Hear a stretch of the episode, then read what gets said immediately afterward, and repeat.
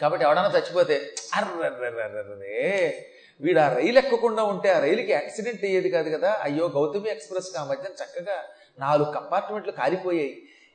నాలుగు కంపార్ట్మెంట్లో జనం అంతా చాలామంది చచ్చిపోయారు. ఆ రోజు వీడికి రిజర్వేషన్ దొరకకుండా ఉండుంటే ఆ రైలు ఎక్కకుండా ఉంటే ఆ పెట్టి కాలకుండా ఉంటే వీడు బతికేవాడు అంటారు. అలా బతకడు వాడు. అక్కడికి వెళ్ళి చచ్చేటటువంటి నిమిత్తం కొట్టుకుపోతున్నవాడు ఈ విధంగా నిమిత్తం అమలు ప్రాణములు తీస్తూ ఉండగా మళ్ళీ మృత్యుదేవత ఒక రోజున కారణ కన్ను బాగా ఎర్ర చేసింది. ఆవిడ కనుబొమ్మలలో నుంచి ఒక స్త్రీ పుట్టుకొచ్చింది. ఆవిడకు కూడా కొన్ని కారణాలు ఇంకా పుట్టవలసిన అవసరం వచ్చాయి. అందుకని ఇంకొక శక్తిని పుట్టించింది. ఈ శక్తికి జాతహారిణి అని పేరు పెట్టారు. జాతహారిణి అనగా ఏమిటనమాట? పుట్టగానే ఎత్తుకుపోయే శక్తి. ఈ శక్తి ఏం చేస్తుందనమాట? ఒక వ్యక్తి పుట్టిన తర్వాత ఆ ఇంట్లో ఉండే యోగం లేదు అని బ్రహ్మ రాస్తే ఈ శక్తి ఈ జాతహారిణి వీడు ఆసుపత్రిలో పుడితే ఆసుపత్రిలో ఉన్న నర్సులు పట్టుకుంటుంది. అప్పుడు నర్సు ఏం చేస్తున్నమాట ఈ పిల్లాడిని పట్టుకుపోయి ఉడకమ్మేస్తుంది దాంతో ఈ పిల్లాడు ఇంట్లో పెరగడు. ఎక్కడికో పోతాడు. ఇక ఆ పిల్లాడి కోసం తల్లి బాబోయ్ అని అల్లాడిపోతుంది.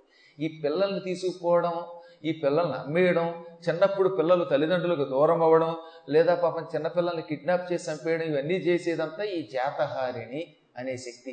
ఈ జాతహారిణి మన దగ్గరికి రాకుండా ఉండడం కోసం ఒక గొప్ప స్తోత్రం ఉన్నది. ఆ స్తోత్రమే సరస్వతి స్తోత్రం ఈ మార్కండేయ పురాణములో అశ్వతురుడు అని పేరు కలిగిన ఒక మహానుభావుడు నాగరాజు గారు రచించాడు. మదాలసారి చేతిలో చెప్పుకున్నాం మనం. ఆఖరి రోజు ఆ స్తోత్రం పట్టుకెళ్ళి పిల్లలు పుట్టబోయే ముందు గర్భవతుల దగ్గర చదవండి. లేదా పిల్లలు పుట్టిన వెంటనే చదవండి. అప్పుడు మీ పిల్లలు మీకు దక్కుతారు. ఈ జాతహారిని చేసే పని ఏమిటనమాట? తల్లిదండ్రులకి పిల్లలు దక్కకుండా చేస్తుంది. ఇంకో రహస్యం కూడా చెబుతున్నా వినమ్మా. ఈ జాతహారిని అదృశ్య రూపంలో పిల్లాడు పుట్టగానే ఈ పిల్లాడిని ఇంకో చోట పెట్టి ఆ పిల్లాడిని ఇంకో చోట పెట్టి తల్లిదండ్రులకి దూరం చేస్తారు ఒక్కొక్కసారి ఓ పిల్లాడు ఒక ఇంట్లో పుట్టాడు. కానీ ఈ పిల్లాడు వాళ్ళ పిల్లాడు కదట. ఇంకొకటి పిల్లాడు ఇక్కడ పెడుతుందిట ఈ పిల్లాడిని ఇంకో చోట పెడుతుందిట. మనకేం తెలుసు పాపం? అప్పుడే పుట్టిన కారణం చేత తెలియదు అనమాట అమాయకత్వంతో మన పిల్లలే అనుకుంటాం. ఏ డిఎన్ఏ టెస్ట్కి కూడా దొరకకుండా చేస్తుంది పైగా అందువల్ల ఇళ్ళలో మనం పెంచే పిల్లలు కూడా మన పిల్లలు అవునో కాదో మనకి తెలియదు. తెలియాలి అంటే మళ్ళీ ఆ పరమాత్మ యొక్క కటాక్షం ఉండాలి. ఎన్నో విశేషాలు ఉన్నాయి సృష్టిలో. అవి ఈ బోడి సైన్స్కి అర్థం కావు తెలిసిన? అందుకే వాడు పుట్టి పుట్టగానే ఒక్కోసారి దూరం అయిపోతాడు అనమాట తల్లిదండ్రులకి. ఎంత దురదృష్టమో తెలుసా అది? అలాగ దూరం అవుతాడా లేదా? ఒక కొడుకు కానీ కూతురు కానీ? అది మీకు ఎలా తెలుస్తుంది? ఈ పిల్ల ప్రసవానికి వెడుతున్నప్పుడు ఆసుపత్రికి కానీ లేక పుట్టింటికి కానీ రెండు సార్లు కంటే ఎక్కువ పిల్లి ఎదురొస్తే గ్యారంటీగా ఈ పిల్లలు మన పిల్లలు కాదు ఎవరో వస్తున్నారని గ్రహించాలి. లేదా పదే పదే కుడికన్ను టపా టపా టపా ఈ తల్లికి ఎక్కువ కొట్టుకుంటూ అంటే ప్రసవానికి వెళ్ళే ముందు ఎక్కువసార్లు కుడికన్ను కొట్టుకుంటూ అంటే పిల్లాడు మనకి అక్కడో. మన సంతానం కాకుండా మరో సంతానం మన ఇంట్లోకి వస్తుందని అర్థం. అందుకే ఒక్కోసారి తల్లికి పిల్లాడికి లేకపోతే తండ్రికి పిల్లాడికి సంబంధం లేకుండా ఉంటారు పిల్లలు. ఇదేంట్రా? మీ పిల్లాడైనా అనిపిస్తున్నాడు మనకి. అంటే ఏమవుతుంది? ఈ జాతహారిని మన పిల్లలు ఇంకో చోట పారేస్తుంది ఆ పిల్లలు ఇక్కడ పెడుతుంది? అలాంటి ఒక విచిత్ర శక్తి జాతహారిణి ఆ జాతహారిణి ప్రభావం ఎంత గొప్పదో తెలుసా? కృష్ణుడు తల్లి దగ్గర పుడితే కృష్ణుడిని కూడా ఇక్కడ పెట్టి కృష్ణుడి దగ్గర పుట్టినటువంటి యోగమాయను పెట్టుకొని అక్కడ చేర్చింది. భగవంతుడు కూడా మార్చగలిగే శక్తి ఇచ్చేట భగవంతుడు దానికి ఏకంగా. అది దాని గొప్పతనం. అప్పుడప్పుడు అది ఏం చేస్తూ ఉంటుంది? ఒక ఇద్దరు పిల్లలు మారుస్తుంది. ఉదాహరణకి ఒక ఆయన ఉన్నాడు. ఆయన కొడుకు ఇంకో చోట పెడుతుంది. అక్కడ పుట్టిన వాడిని ఇంకో చోట పెడుతుంది. ఆ మూడో వాడిని మాత్రం ఎక్కడ పెట్టకుండా మింగేస్తుందిట. అప్పుడు ఏమవుతుందన్నమాట ఇంకో మూడో చోట ప్రసవమైన చోట పిల్లాడు చచ్చిపోతాడు. వాడిని అలాగా వాడి ప్రాణం లాగేస్తుంది. ఇలా అప్పుడప్పుడు కొంతమందిని చంపుతుంది. కొంతమందికి పిల్లలు లేకుండా చేస్తుంది. పిల్లల్ని మారుస్తూ ఉంటుంది. అటువంటి జాతహారిణి ఈ పక్కన ఉన్నది ఆ జాతహారిణి నన్ను నీకు దూరం చెయ్యాలని చూస్తోంది. అది నీకు తెలియక నా బావే నా బావే అని తొడ మీద పెట్టుకుని ముద్దులు ఆడుతున్నావు ఓ అమ్మా నేను నీకు దక్కడం కష్టం. పైగా ఇంకోటి చెప్పనా? నా బాబు నా బాబు అంటున్నావే ఏ జన్మలో నీ బాబునమ్మా నేను?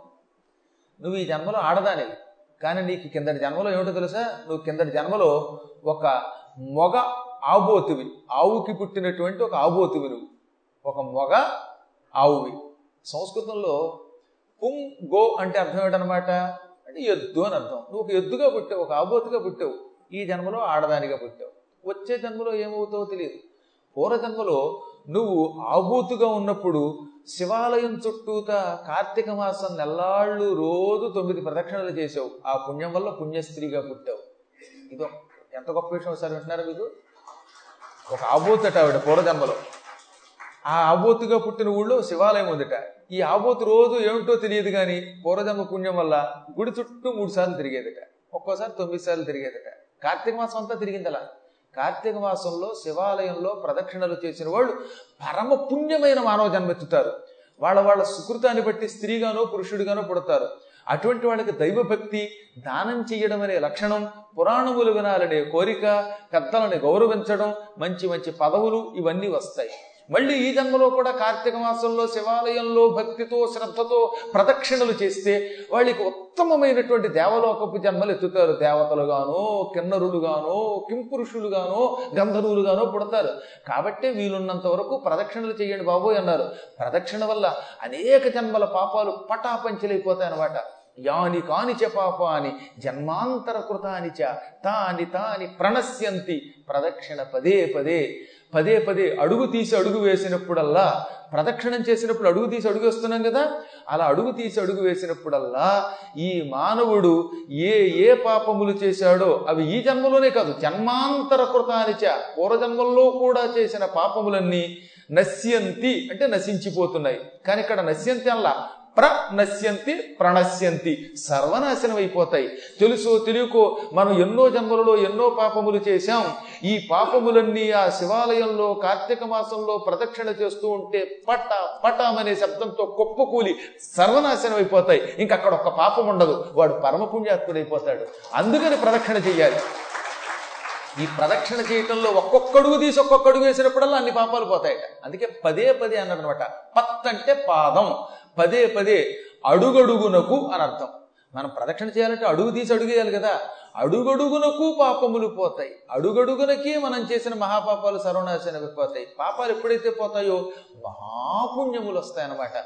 అందుకనే వీలున్నంత వరకు ఆలయమునకు వెళ్ళినప్పుడు కాళ్ళు సహకరించినంత కాలం ఓపికన్నంత కాలం ప్రదక్షిణ చేయాలి. ఓపిక లేకపోతే మనం ఏం చేయగలిగితే? ఏమి చేయలేం. రేపు గ్రహణం వస్తుంది చూసారా? గ్రహణం పదకొండు గంటలకి రాత్రి పడుతుంది కనుక పగలు ఉంచుతారు రాత్రి మూసేస్తారు.